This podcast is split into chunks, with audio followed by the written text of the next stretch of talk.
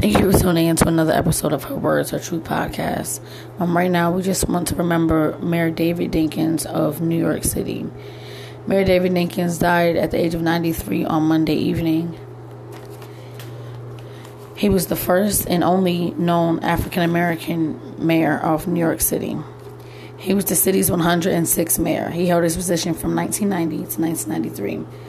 His most notable accomplishments during his tenure were the expansion of affordable housing, the fight against HIV's and AIDS epidemic, and the many steps he took to help the decline of the high crime rate in the city, as well as his expansion of the New York Police Department with the program known as Safe Streets, Safe City. According to news outlet CNN, emergency services were dispatched to his home on Monday evening, where he was found unresponsive by his home health aide. Mayor Dinkins will be remembered for his many contributions and improvements to the city of New York. Rest in heaven and many prayers for his family and friends.